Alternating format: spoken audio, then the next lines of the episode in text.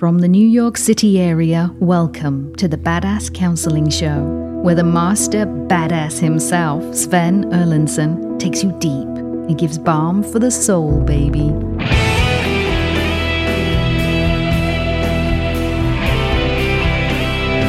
Hello, hello. Welcome to the Badass Counseling Show. It's wonderful to have you here, wherever you are checking in from. From the Grand Tetons, the Grand Forks, from Italy to Japan. We love having you here listening to our show. This is the Badass Counseling Show, and you have reached one of our counseling episodes. This is our Thursday show where we have someone or someone's on, and they, God bless them, they open up and they trust us with their stories. Rob, by the way, how are you today? I'm doing very well, Sven, and I'm excited because we have a slightly older guest tonight, closer to your age. So you know you'll you'll be comfortable. These things don't matter to me. and Casey is in the booth as well, and she's waving a hello to all of you, looking just as productive as she always does, getting things done. Busy, busy, busy. So, Rob, go ahead and uh, tell us about Pam, if you would, please. All right, here we go, my friend. Pam wrote into us and said, My mother is almost 93 and I'm 67. Believe it or not, I'm just now realizing the strength I have taken pride in all my life is, in fact, bullshit. My mother recently informed me that I'm overbearing, I dominate every conversation, and embarrass her. Okay, she set off a long dormant landmine in my life, and I'm reeling. I buried that landmine so deep that even I thought I had just gotten over it. Spending 10 years in therapy, five years in my early 30s, and five years in my late 50s, did not help me resolve my issues with my mother. In fact, I protected her in therapy. Work has also been a struggle lately following COVID and my second bout with breast cancer last year.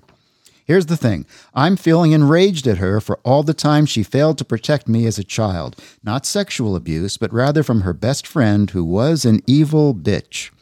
When I discussed this with her, she said, I'm sorry you feel that way, and why are you still living in the past?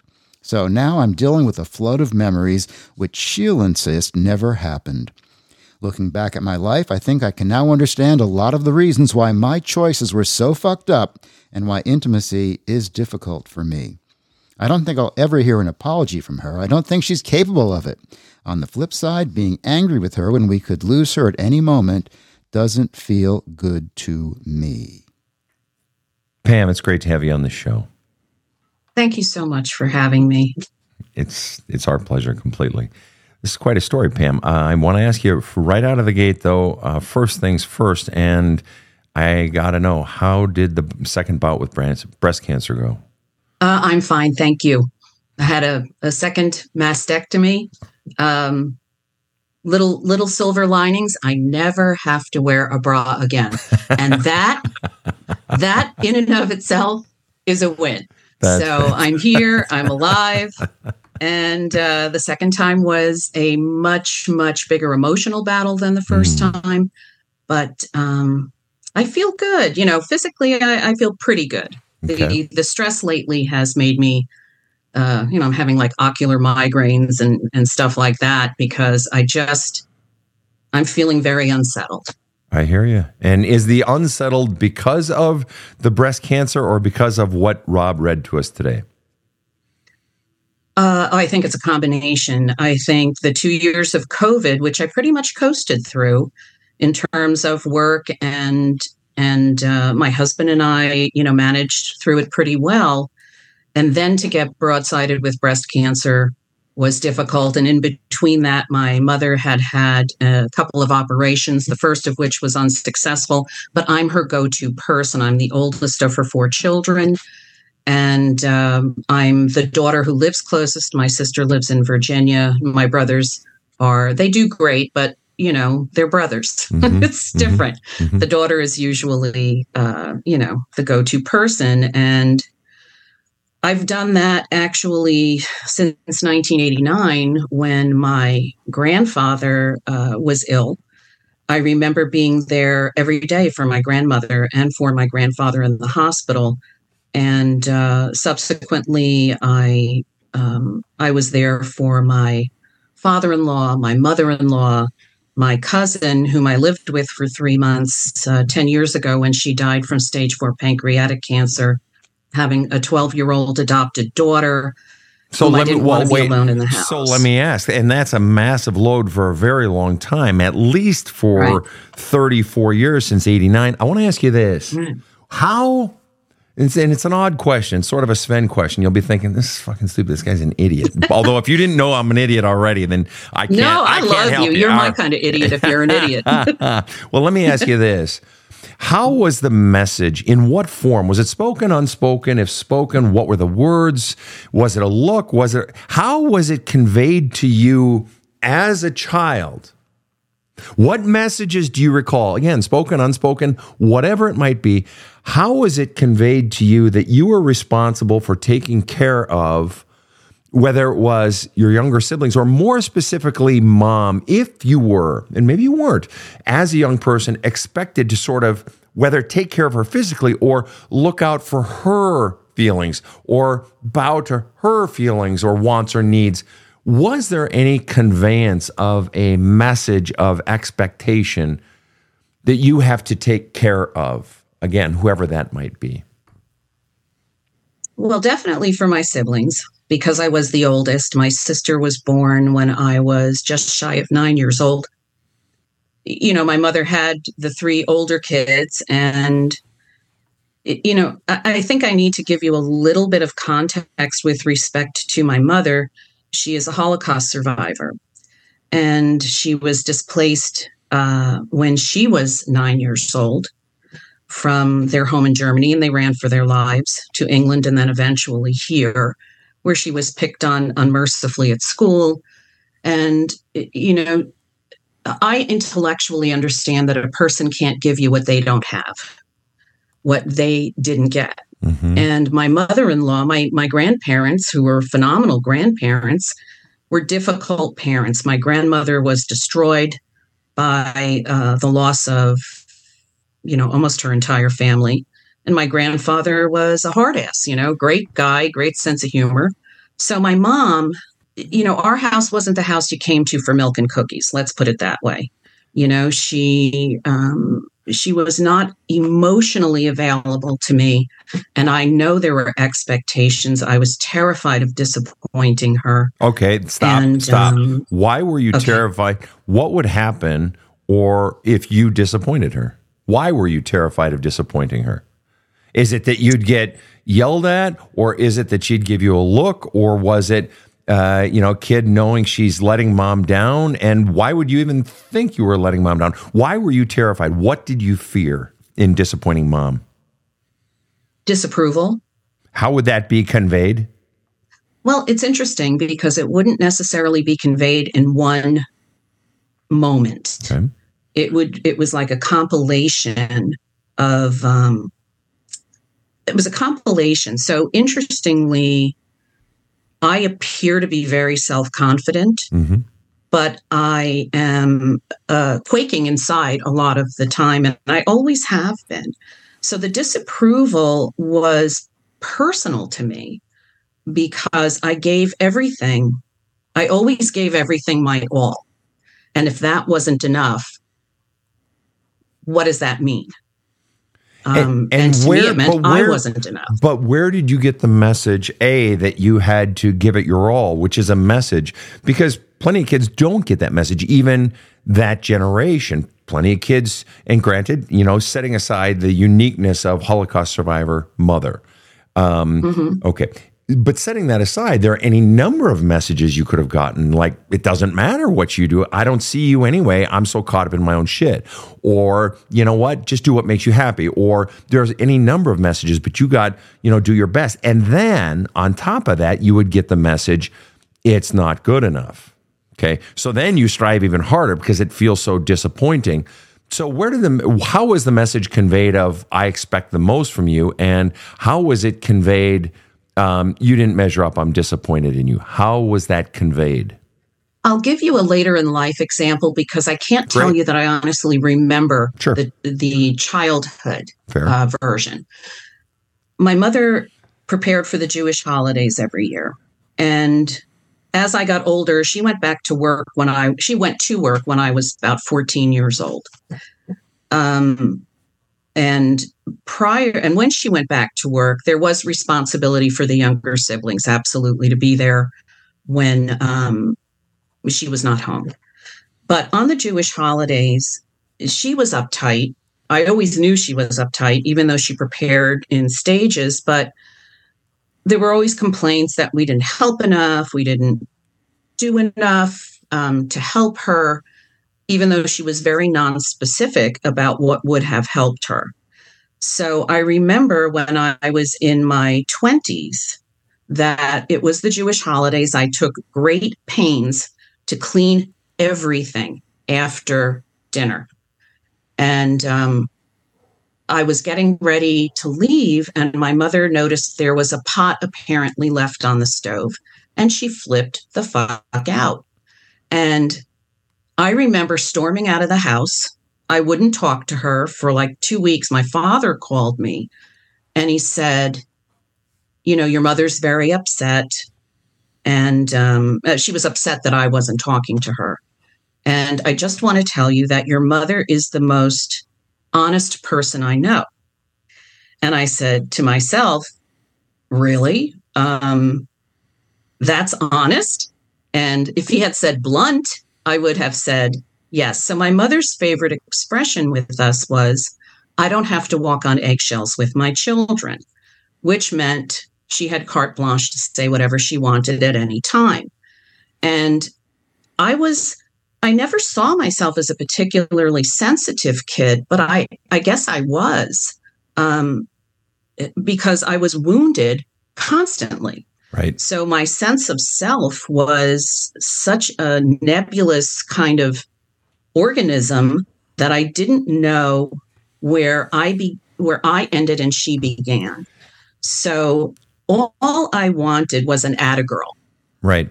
And I never got it. As a matter of fact, we were very specifically um, not to gloat, not to be too full of ourselves, not to not to feel really good about something. And when i did feel good about some things they were very minimized mm. you know? Mm. uh, for example when i was eight years old i was at day camp and i won the best athlete award for the summer. And i was stunned. I never viewed myself as athletic even as a kid i played kickball. I was good at that but i was a good bowler. But that was such a moment of pride for me. And it just, you know, evaporated into the ether. I didn't expect a party and balloons, but, um, you know, any good thing was just minimized, always minimized. Well, and, and, that's that's so harmful for the kid. They're not allowed to feel good about themselves.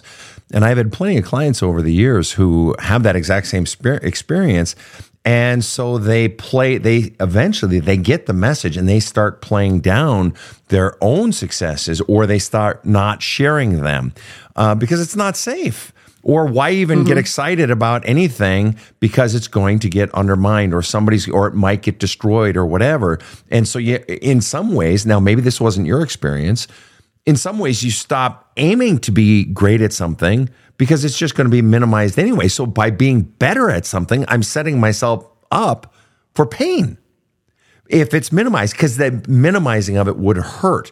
Now, what how what was the effect for you though? That may not have been your experience. What was the effect of on you regarding achieving or regarding success or going after what you wanted in life? What was the effect on that of mom minimizing your experiences and your accomplishments? Oh, it took all different forms. I think um, one of which, well, fast forward to my 20s, I became once I once I stopped saying no to boys, once I said yes, I became promiscuous. That u- that usually happens. One usually follows the other, Pam.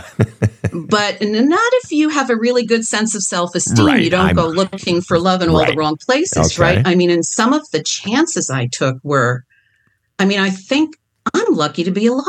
All right. You know, I really am. And what do you think and, you were doing? What do you think triggered that shift from no to yes? What were you looking for? It's to me it was pretty obvious that I was looking for unconditional love and approval and I was looking for it without emotional connection. I just wanted I wanted some positivity. I was an attractive girl.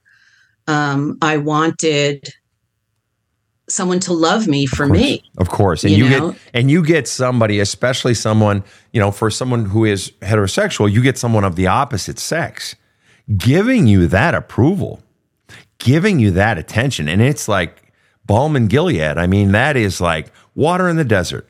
And, and you But I got to tell you, go ahead. it didn't it didn't work. No. No. It didn't work. Even in the moment or not at all? Mm, In the moment? Did you have got boys that you hung on to?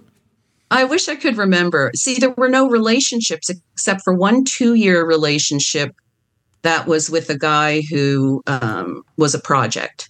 And uh, there's nothing a woman with no self esteem likes more than a male project. so, um, so it, it didn't feel good. No. So let me let me ask you then. I want I want to come back to this piece in in childhood. Uh, a couple of pieces actually.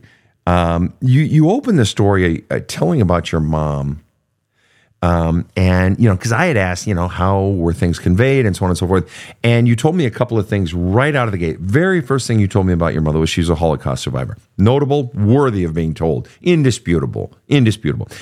Then you went on to tell me, and she was picked on horribly, and so on and so forth. And it was fascinating that I asked about you and your experience of your mother, and you told me your story, her a bit of her story, which tells me that gives me some background, but it makes me wonder how much of you, as you said in your write up that Rob read for us, you said, um, "Mom, I uh, mom said I dominate every conversation now, embarrass her now." And she set off a long dormant landmine, long dormant landmine in my life. I'm reeling. I buried that landmine so deep. Okay. I'm going to ask you in a minute what the landmine is. We're going to talk about that landmine. But what I want to know first is what do you think triggered the burying of the landmine? Now, was it just fear that if I let my real feelings out, mom wouldn't have it because you're not doing enough? Basically, shut up, kid, get to work where there's responsibilities due. Or how much of your feelings toward your mom, and whether it's the anger, the resentment, or the just hurt, was buried because you were taught to feel bad for her? I mean, you opened by making us, whether intentionally or not, you got Holocaust survivor and she was picked on horribly as a kid. You got that out of your mouth. And now we have sympathy for your mom, which is fine. Nothing wrong with you telling that story that way, but it leads me to believe have you been conditioned to see her pain above your pain? Have you been conditioned to make understanding mom's story so much more important than your own story? And has it been, oh, I got to go easy on mom. I got to take care of mom and help out mom. And also, I'm kind of afraid of mom. So I'm going to bury this fucking landmine really deep because my feelings aren't allowed. Um, play around with that. What does does that make any sense to you? Yes and no. Go for it. Um, yes, because I don't think I had the emotional awareness of that when I was a kid. I mean, I knew the story because we lived it. Um, I mean, it was it was known to me. We lived it, but my mom never really talked about it. Mm-hmm. So I never. My mother does not disclose her feelings with ease, mm-hmm. and I'm protective of her because I know that she's very much like me in that we put on a very um you know i have a, i have a pretty hard shell Mm-hmm. that i've uh, i'm in sales Mm-hmm. so the rejection is you know and but i've managed to thrive in that environment it it could be because of my childhood but uh, I almost lost the train of my uh, train of thought here. But with respect to my mother, remember I said I protected her Yes. in in uh, therapy. That's just I did the same thing just now. Yep. Even though her beginnings uh, informed who she is, it also made her like not the perfect mom for me Mm. because I needed I needed some goodies, you know, I needed to feel good. And my mother, when we talked, so uh, point of fact, I did blow up uh, recently. Hmm. And um, she didn't know what hit her And because what did you say? What was the biggest thing you said when you blew up at mom recently? What was the most powerful or the one that either A, felt the most relief, or after you said it, it's like, oh shit, did I just say that? What was the biggest thing you said to mom? That for my whole fucking life, all I ever really wanted from her was approval and that I was worth something. And she said, But I've always felt that way. And I said, Felt. But I don't know. Well, she said, I've always felt that way about you. Right. I've always loved you. And but feeling you know, and saying think- are two different things, Ma. Exactly. well, my mom's very cutting. And on the afternoon that she said, you're overbearing and dominate every conversation, wasn't exactly new information to me because I do have a strong personality. I've had to have that. Sure. But it's also that on that day, I had disappointed her. She Mm. was, you know, I didn't tell her that I was coming that day because I wasn't sure if I was going to. It's a Saturday. And um, I went to breakfast with my friends. I had a great time. I go out to the car to call her and tell her that I got her a great loaf of bread and I'm headed over there. And she said, Didn't you get the phone calls? My sister and your sister and I were calling you. We were worried about you and we couldn't get a hold of you. And my phone was in my pocket. It didn't ring, it didn't buzz, it didn't do any of the above. And so I was already rocked back on my heels because now I know. And when I got there, she was dressed to go out for lunch. So I naturally felt shit, I disappointed her. Then I sat down and we I wasn't there 10 minutes before we got onto the subject of I don't know what when she said that to me. And in the moment I didn't react. In the moment I just was you know like here we go again. You know you're you're you're giving me my inventory and you know I come up wanting yet again uh, because there are times when I can be a little inappropriate hmm uh, with people that I don't know, but I connect very easily with people. And so where did it go then? So I left. I called my husband and I was sobbing hmm um, because I said she hit me where I live. And the things that I am proudest of myself about are my, it, it is my ability to connect with people. hmm It is my strong personality. Mhm. I'm not for everybody. I don't have to be. hmm you know i uh, not everybody's going to love me i get it but that i embarrass her that um, i'm overbearing. My husband once called me overbearing. He has a right. He lives with me Mm. you know? He Mm. and i can be Mm-hmm. you know in terms of my relationship with him. But in the general scheme of things it attacked my very being. That's what i felt like. It Mhm. attacked who i am hmm not um I can't even Why did it land differently coming from her as opposed to coming from, you know, um, you know, one of your clients or you know, Susie, an old friend, but not somebody you're particularly close to? Why does it land differently coming from mom? In one sentence or less, what does it really boil down to? I felt she didn't like me. Right. Clearly. Clearly. Yeah. I have a I have a question in this vein that I, I really am itching to ask you. Um, but before I do, we're going to take a quick break. What are the aspects of yourself that you've still not made peace with? What is the single biggest core belief that is harming your life? Do you truly know the voice of your soul? These are just three of the hundreds of self led questions that Sven has carefully curated for you to dive deep and pull up your most authentic self. Badass Wisdom on paperback is out November 20th, but if you just can't wait, the audiobook is available now on badasscounseling.com. This show provides soul counseling intended to entertain and inform and is not medical advice.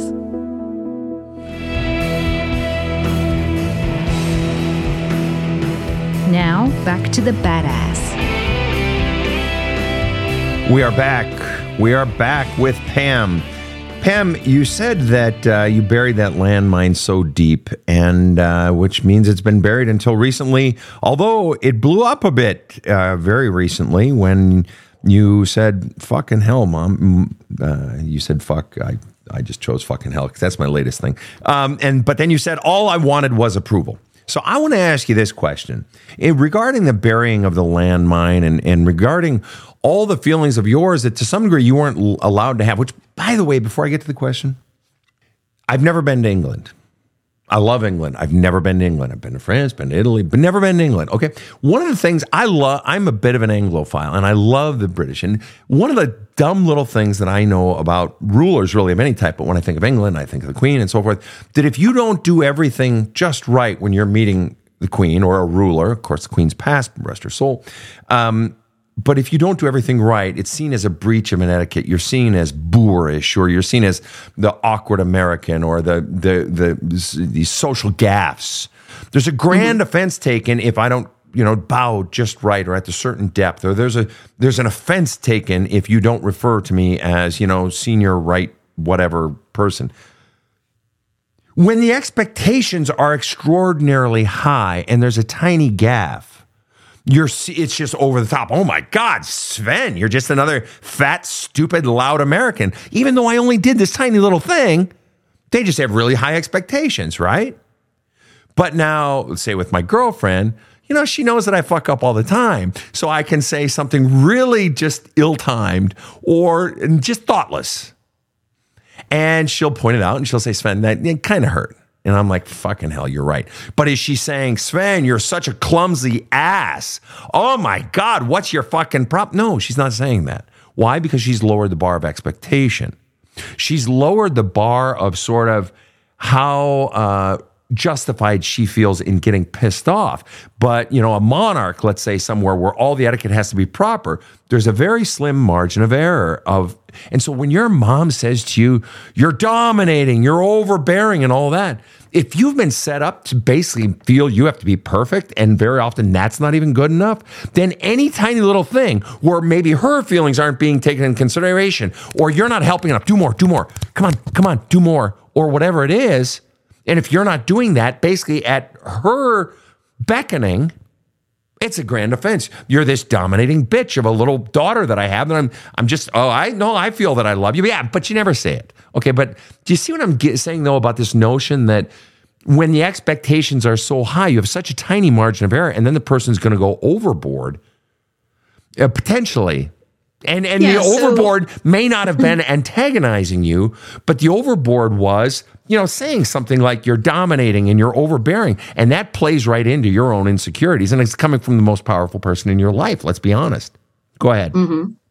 so i you know I, I wondered where the messaging started when i was a kid because i don't think my mother ever expected perfection from me i mm-hmm. think my mother expected me to go along to get along you know it was just uh, for example we'd come home from school and and there was never the question how'd your day go it was like put your clothes on and go outside put your play clothes on and go outside it was like she didn't want to engage.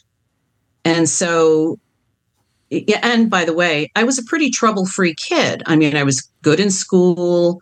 Um, I, my brother and I got along great. My little brother and I, a little, eh, you know, but um, now that we're adults, we're all, you know, we all get along great, but we all have our own set of wounds from this. And uh, my mother, for example, I'll, I'll give you another one. Remember, I told you I was promiscuous Mm-hmm.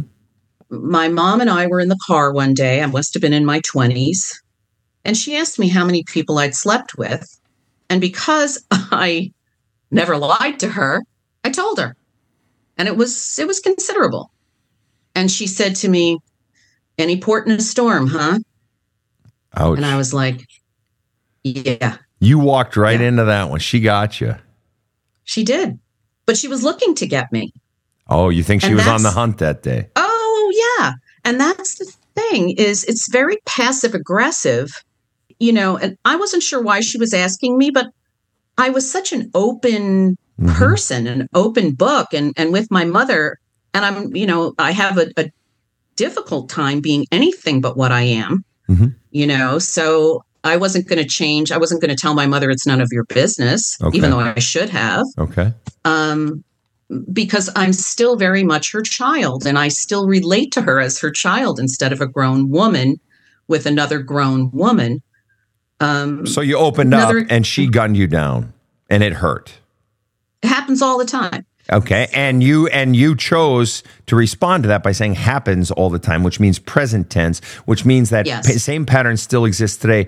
Let me ask then where I was going before. Um, actually, I want to ask this first. You said she didn't want to engage. What's the underlying message that the parent is sending to the child when the parent basically never wants to engage with the child except to tell them to get to work or get out of the house or you're not doing enough? What really is the underlying message being sent to the child? I don't know. Well, clearly, it's if she doesn't want to engage, and then you go on to say, and I was pretty much a really good kid. The underlying message is you don't matter. You matter if you're serving a function for me, getting work done or whatever, but you don't matter in in for me to engage. I just Yeah. let, let me ask you this: Did your mother Yeah. have Did your mother have friends? Yep. And okay, hmm. and your mother had a husband, your father, Yes. presumably. My dad, who's long deceased, sadly. And and rest his God rest his soul. And so so she knew how to engage. I'm guessing she doesn't when she's with her friends just tell them you need to do more to help me. Okay? You're not doing enough and complaining like she did with her kids.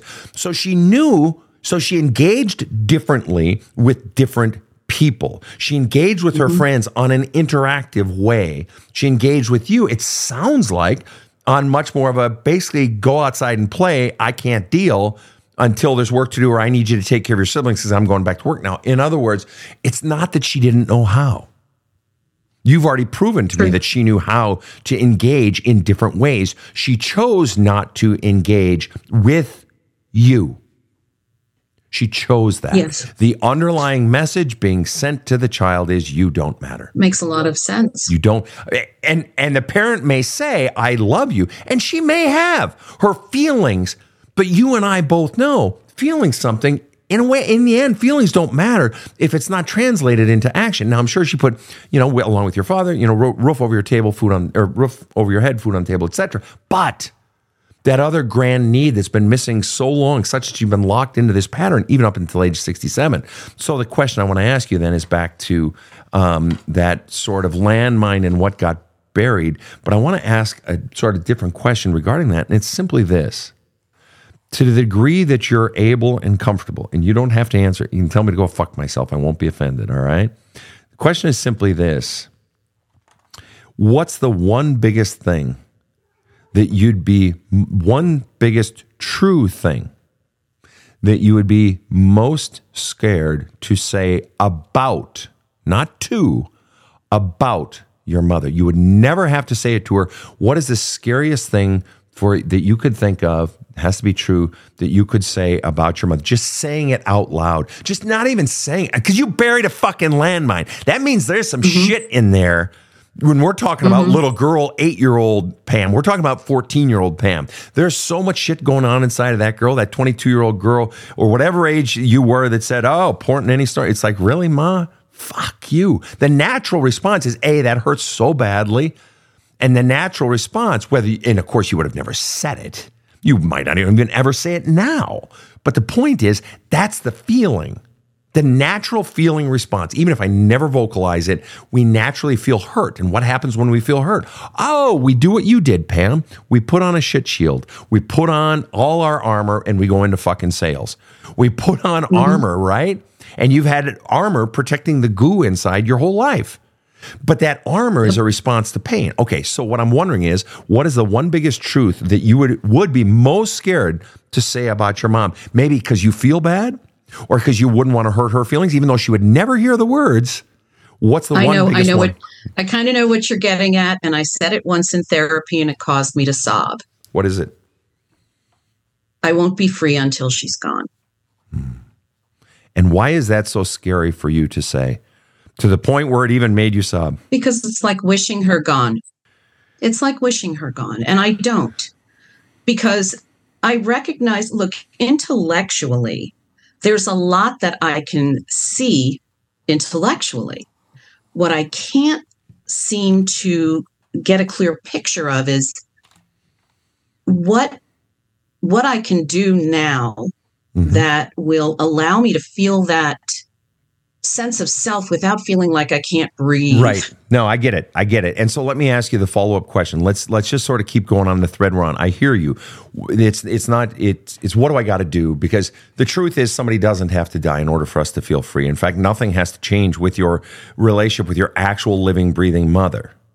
What has mm-hmm. to happen in, in that you know great Goethe quote that says, you know, no man is truly free until he can live as though his father is dead, as though. I've, I've heard. I know yes. you have. I know you have. And if you've read my book, you've seen it in there. The point is this: um, you didn't answer the question.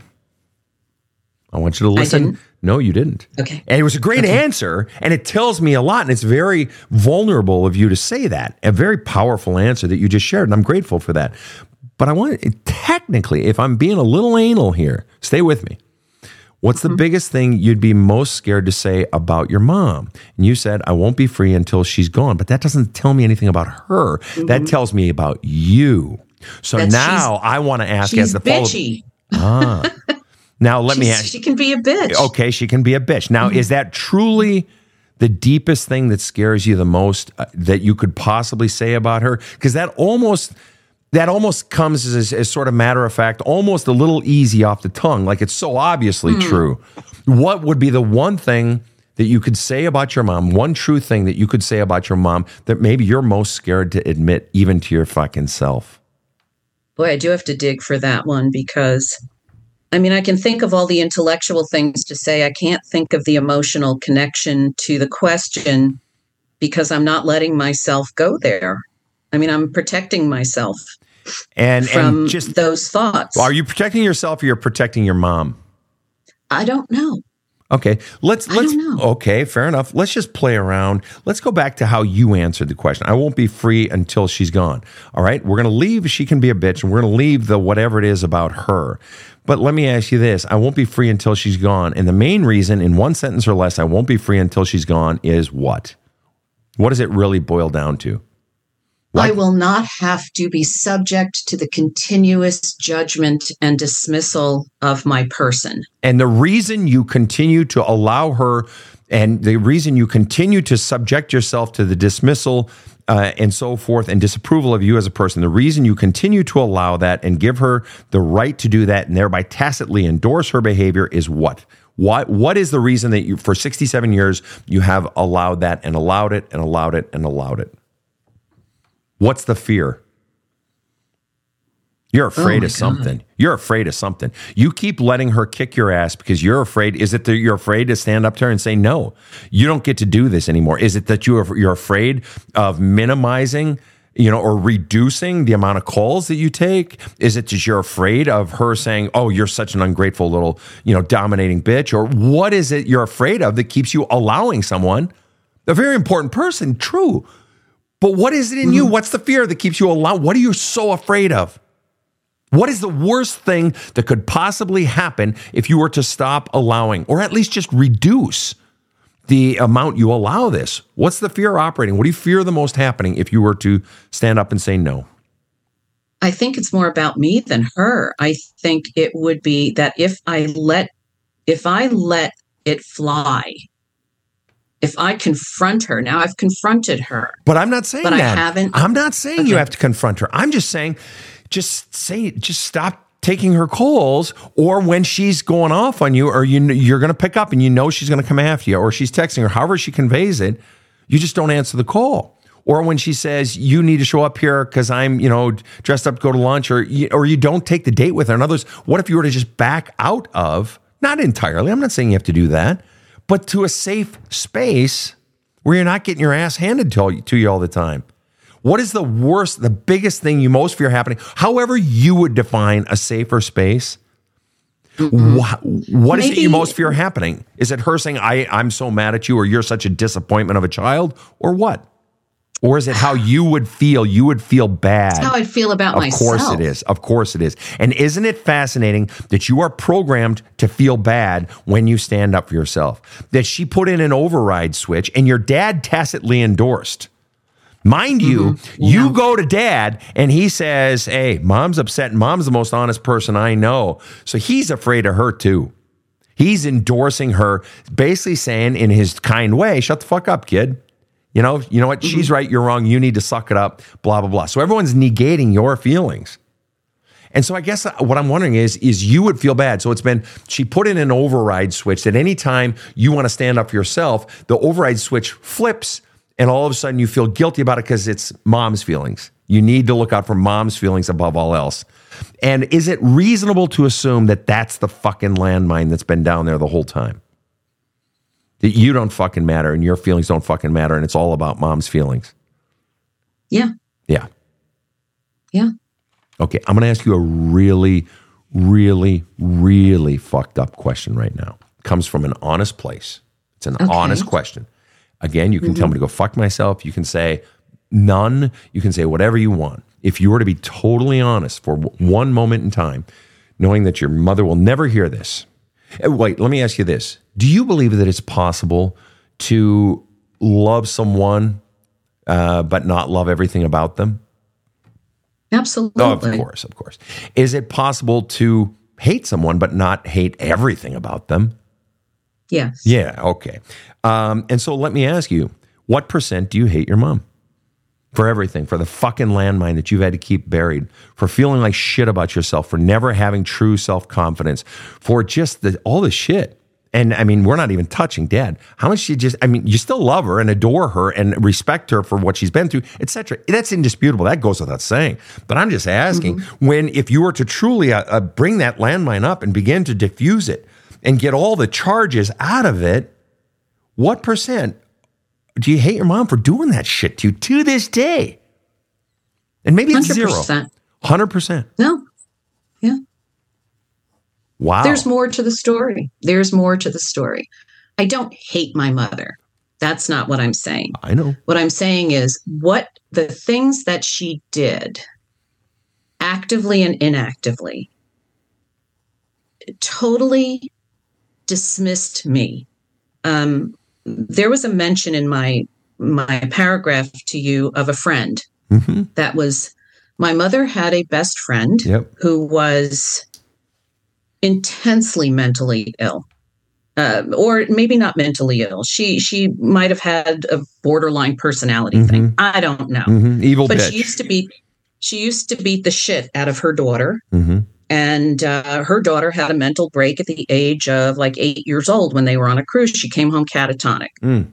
my mother um she was never she never thought enough of me to tell me why she did some of the things she did with respect to this woman and her daughter who i was and you talk about responsibility i was expected to include her in things.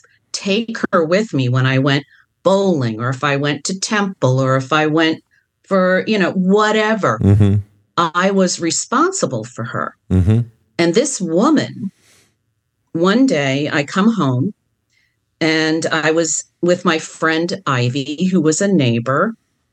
I hadn't thought to ask Eileen or invite her or any of that. And um, my mother is sitting at the table with Letty, and she, uh, they accuse me of purposefully, uh, Letty accused me of purposely not including her daughter. And I said, that's not what happened. I came home from school. This happened. I went over, Ivy, blah, blah. And my mother didn't stand up for me. Mm. I slept for two days. Mm. I was betrayed. My own mother betrayed me. The only one who ever stood up for me against this woman was my grandmother, Mm. who kicked her out of the house when she marched in one day and told me to pick my fat face up and look at her when she talks to me. Wow. That's what this neighbor, that's what this woman did. My grandmother said, Get out. What And- stir? What is what's set off, or what happens inside of a daughter when her own mother betrays her?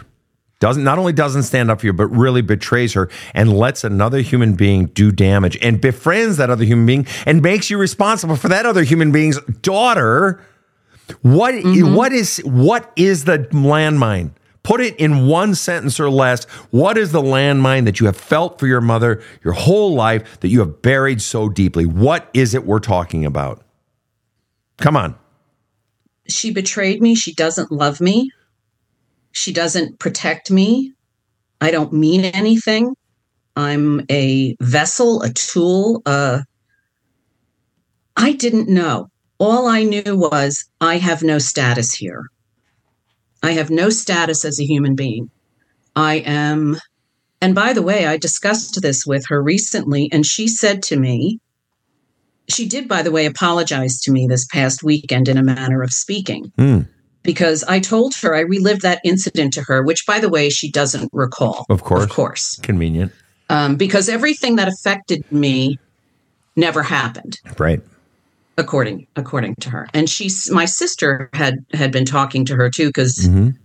my sister and i had spoken and So what'd she Andrea apologize was- for? What did she apologize for? she said in my trying to help someone else's child i may have harmed my own Wait. and Uh, i'm sorry Okay. And let me ask, was that sort of a five cent apology for a five hundred dollar crime? Because it kind of sounded like it on this end.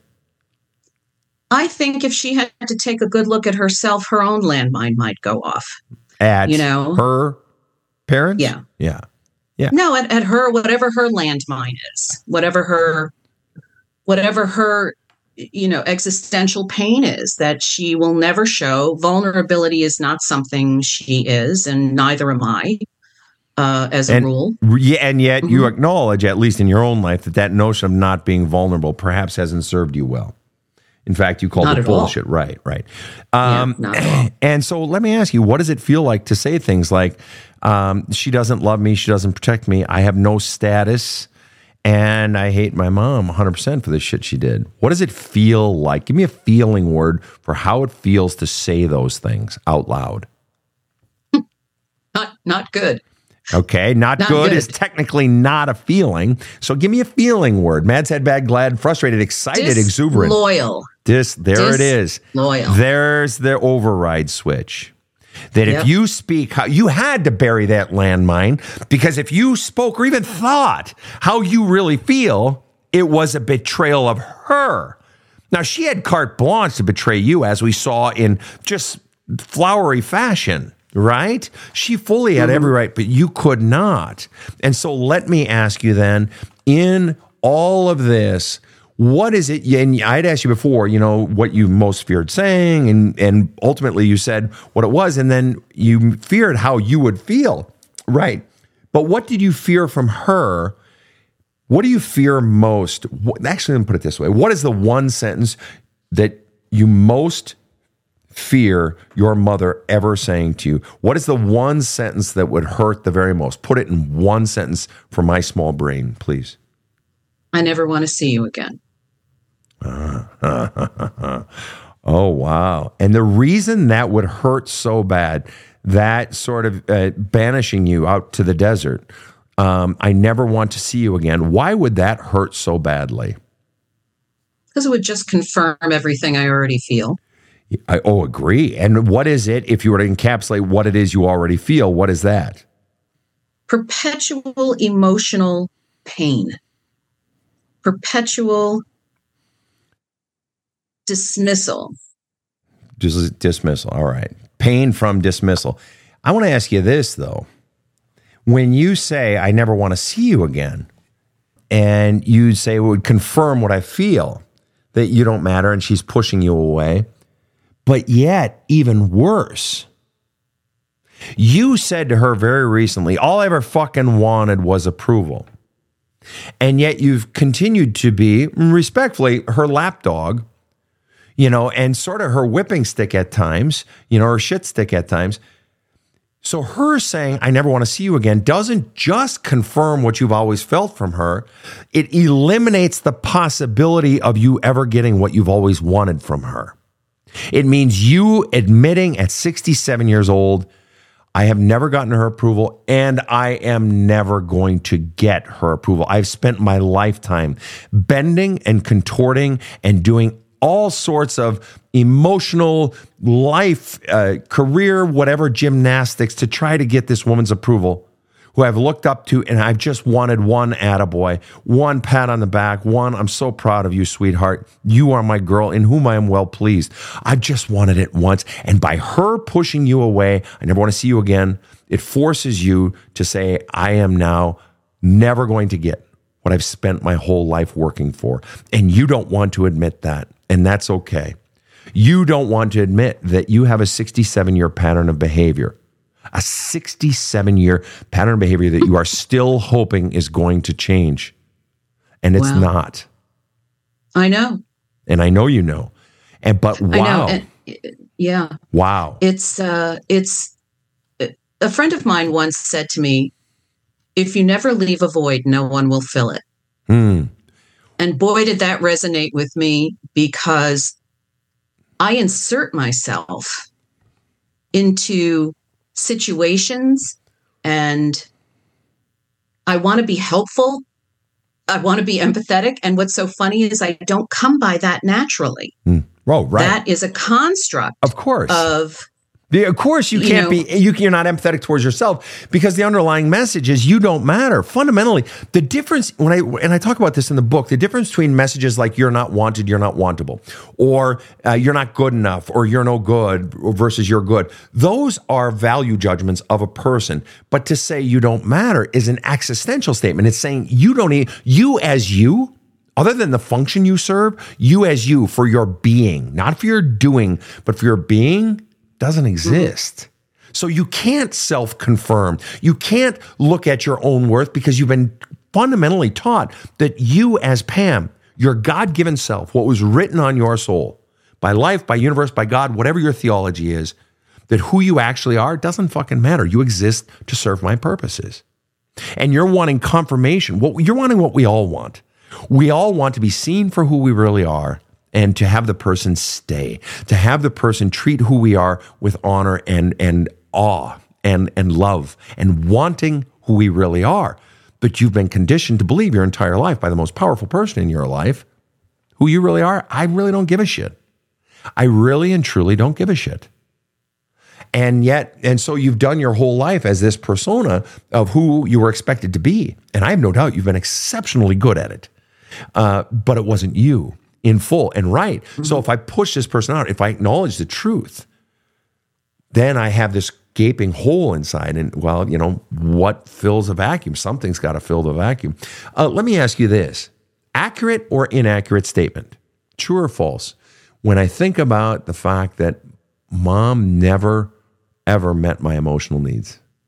That yeah, she she showed me a work ethic, that's for damn sure, and toughened me up and you know those things and hey, those have probably served you well, etc. But when it comes to forgive me, being a mother, you know, that connection, that love, and it's father too, okay? Because fathers can be very mm-hmm. loving. So I, I'm not trying to be sexist, but when it comes to having a mother, you've been alone the whole time.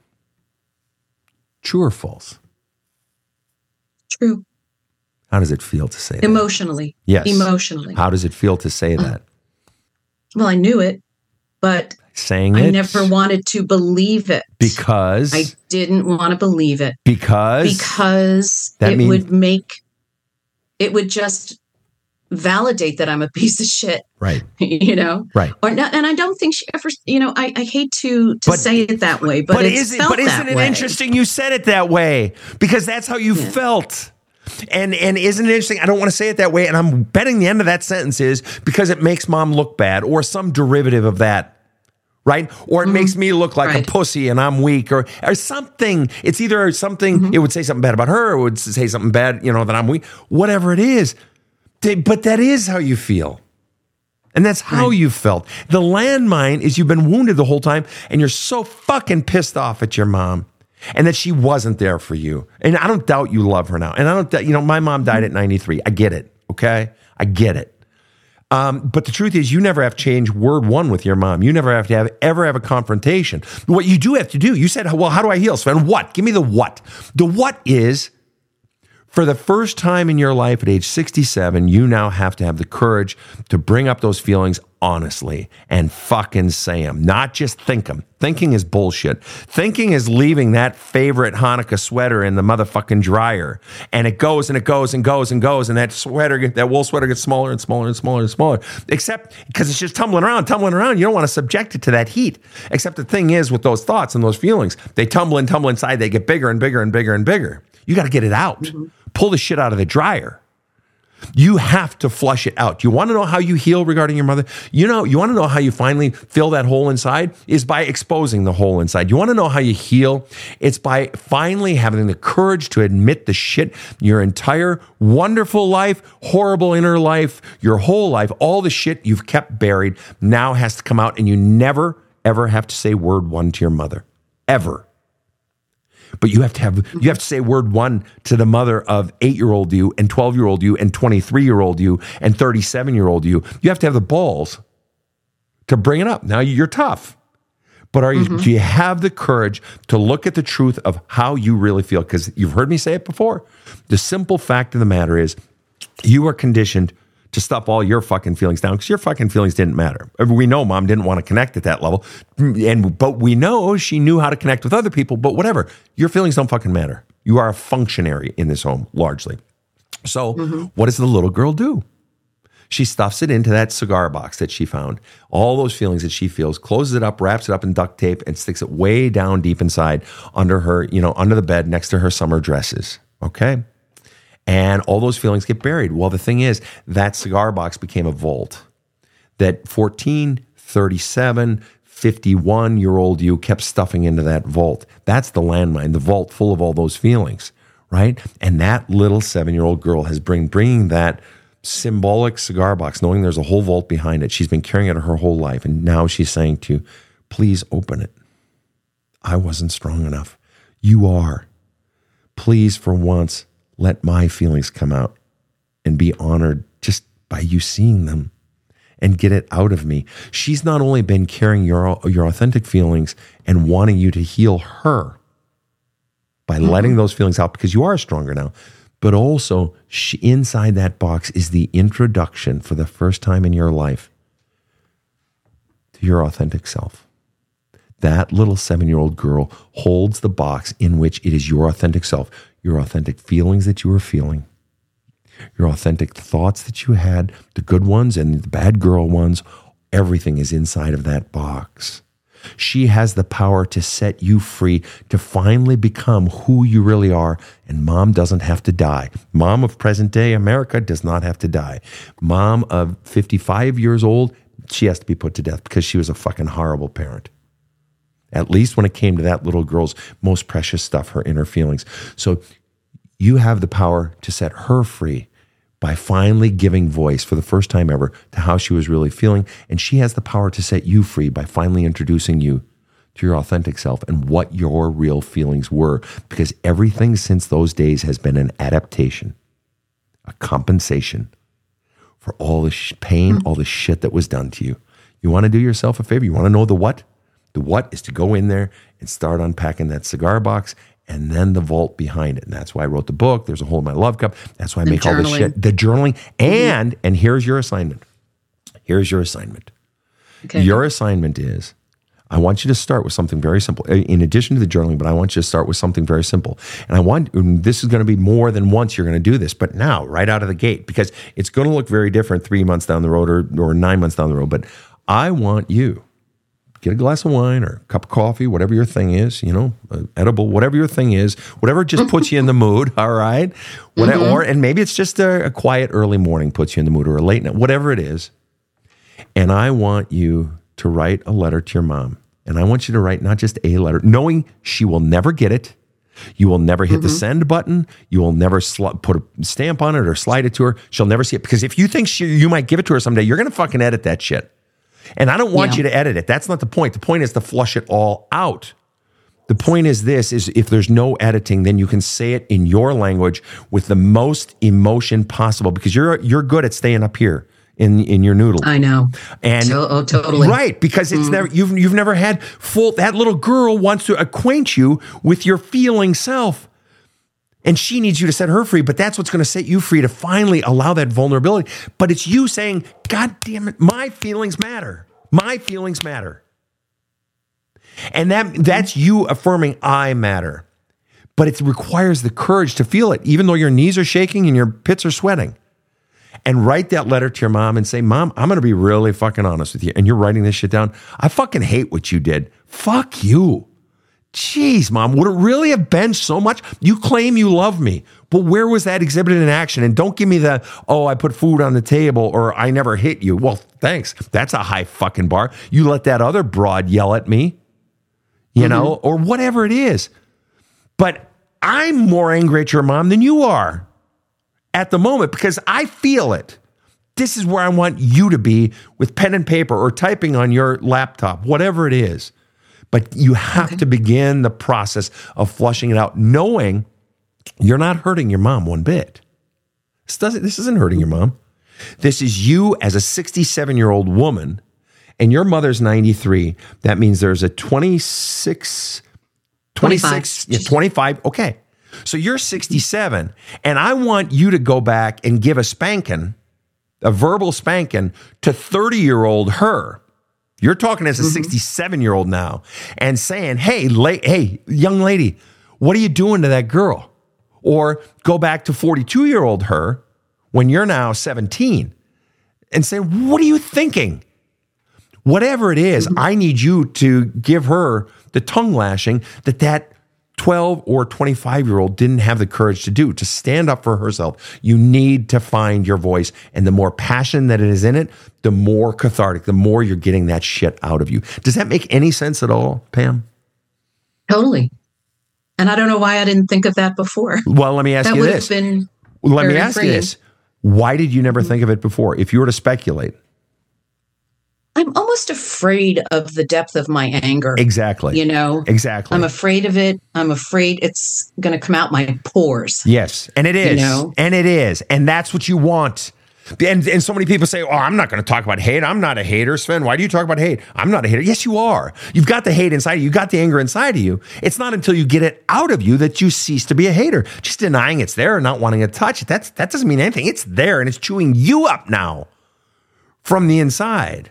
Right. And so it's not only not only that you're afraid of the depth and the magnitude of it, which is totally understandable, which is why people don't want to do therapy. Whether it's the hate, whether it's the hurt, whether it's whatever, it, they fear it'll overwhelm them. And at times it will. And you'll recover. And you'll pack it away for today and you'll come back to it tomorrow or Saturday or next week. Okay. But here's the thing.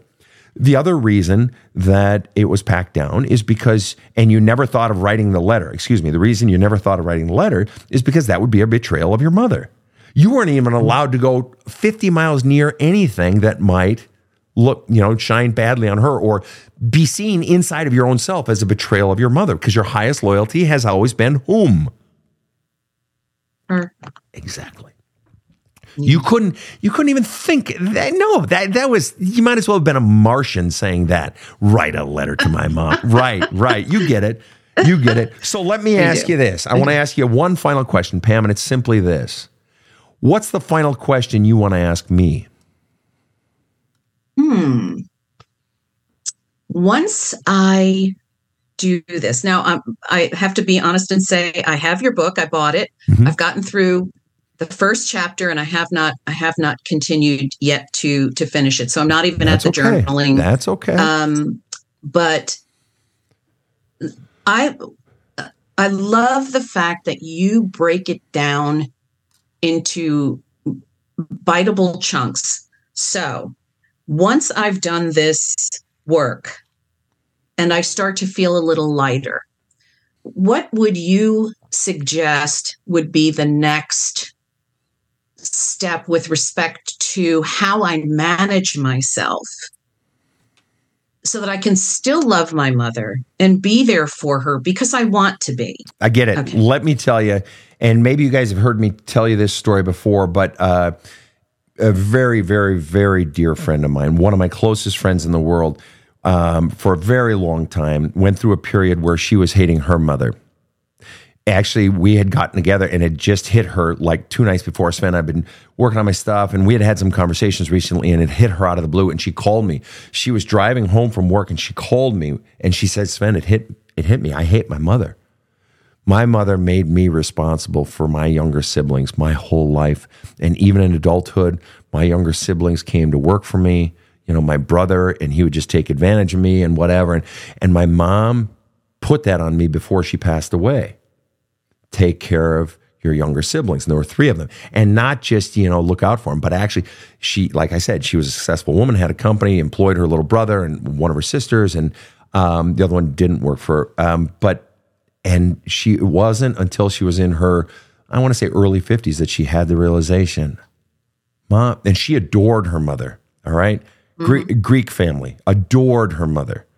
And she said, I, fu- I fucking hate my mom. I love her so much and I hate her so much because she saddled me with the, you know, family is everything, family is everything, take care of your family. But the thing is, she didn't saddle her family with the same thing back. So they, her brother took and took and took, and one of her sisters, same thing, just took and took and took. And, and to the point where this dear friend of mine had nothing left. I mean, not, you know, I mean, she took care of herself a little bit, but I understand. yeah, she was just burnt out. And she realized I fucking hate my mom for putting that on me. And it was, and we interacted off and on for the next few years. And then it was again completely out of the blue. She was on a vacation uh, with her husband, and she called me from a beach, wherever the hell it was. And she said, Sven, this was like two or three years later. She said, Sven, it's done. The hate, I, I got it out. And I think I'm ready to love my mother again and it just feels hmm. lighter. So the function is, I think, to answer your question, what happens as you begin to feel lighter in, in small bites and so forth? Well, first of all, then you start doing medium bites, then you start doing large bites. My book early on hits you with what's the most traumatic thing in your life ever. And so for some people, it's like, uh, can we start small? And I'm like, yeah, start small. But you then you do some more, then you do some more, then you do some more. And what happens, what you're going to find is a few things are going to happen. One, you're going to become lighter. Two, you're going to become less needing mom's approval because you're real not just you're going to intellectually realize you'll never get it but because you're honoring yourself by honoring your own feelings so you less need it from her. The size that you have needed mom's approval is a direct correlation to the size that you feel disapproved of inside. So as you approve of yourself you will less need it from her. Furthermore you'll be filled with more and more calm inside because that motor won't keep always running. When am I going to get it? When am I going to? I suck. When am I going to get approval? Who's going to approve me today? You know, the motor that's constantly fucking running. Your motor's going to slow down. You're going to calm the fuck down. You're going to become lighter, and you're not going to need it from her. And what's eventually going to come, if you have the balls to do it all, if you have the balls to do it all, is you're going to realize I don't need it from her anymore, and eventually you'll reach the point of I can accept her for who she is. That she just was this broken woman, or she just wasn't a good mom. And even though she loves to portray the image that she was, which is a whole separate conversation of which grates at you more, that she was a horseshit mom or that she actually thought she was a great one, but we won't touch that right now. You can put that in your letter. But the bottom line mm-hmm. is things are going to change inside of you and you're going to fucking relax, but you have to go through the turmoil of getting it out 1st mm-hmm. And and just just trust that your own true self is speaking from within and that it's only speaking what your highest good is, but you have to get out all of those other messages first, all the crud. And that's where the courage comes in. And I think you want it bad enough. I think you're 67 and you're sick of not just mom shit, your own shit, and you just want to heal and be free. And I'm telling you, you can be free long before your mom is dead. And what that'll do for a relationship with her or without her is completely up to you. Um, Pam, I want to thank you so much for being on the show. Um, I'm, I'm Thank you. grateful for your vulnerability as as a tough woman. Uh, I am grateful for your vulnerability and especially you know talking about mom stuff for someone with your history and, and her history. Uh, that was that was really uh, uh, truthful and and deep and and I'm grateful for that. Thank you. Thank you. You bet. I I've learned more from you than I've learned in than I learned in 10 years of therapy. and I know you said why te- why therapy doesn't work for some people.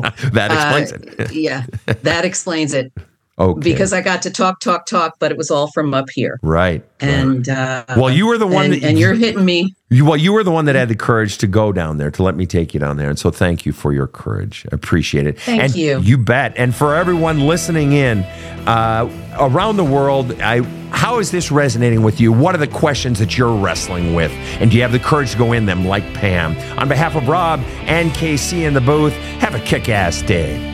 The Badass Counseling Show is strictly copyrighted.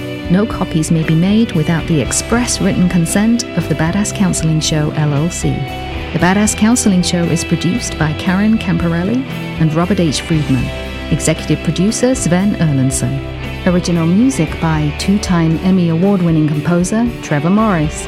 Have a kick ass day.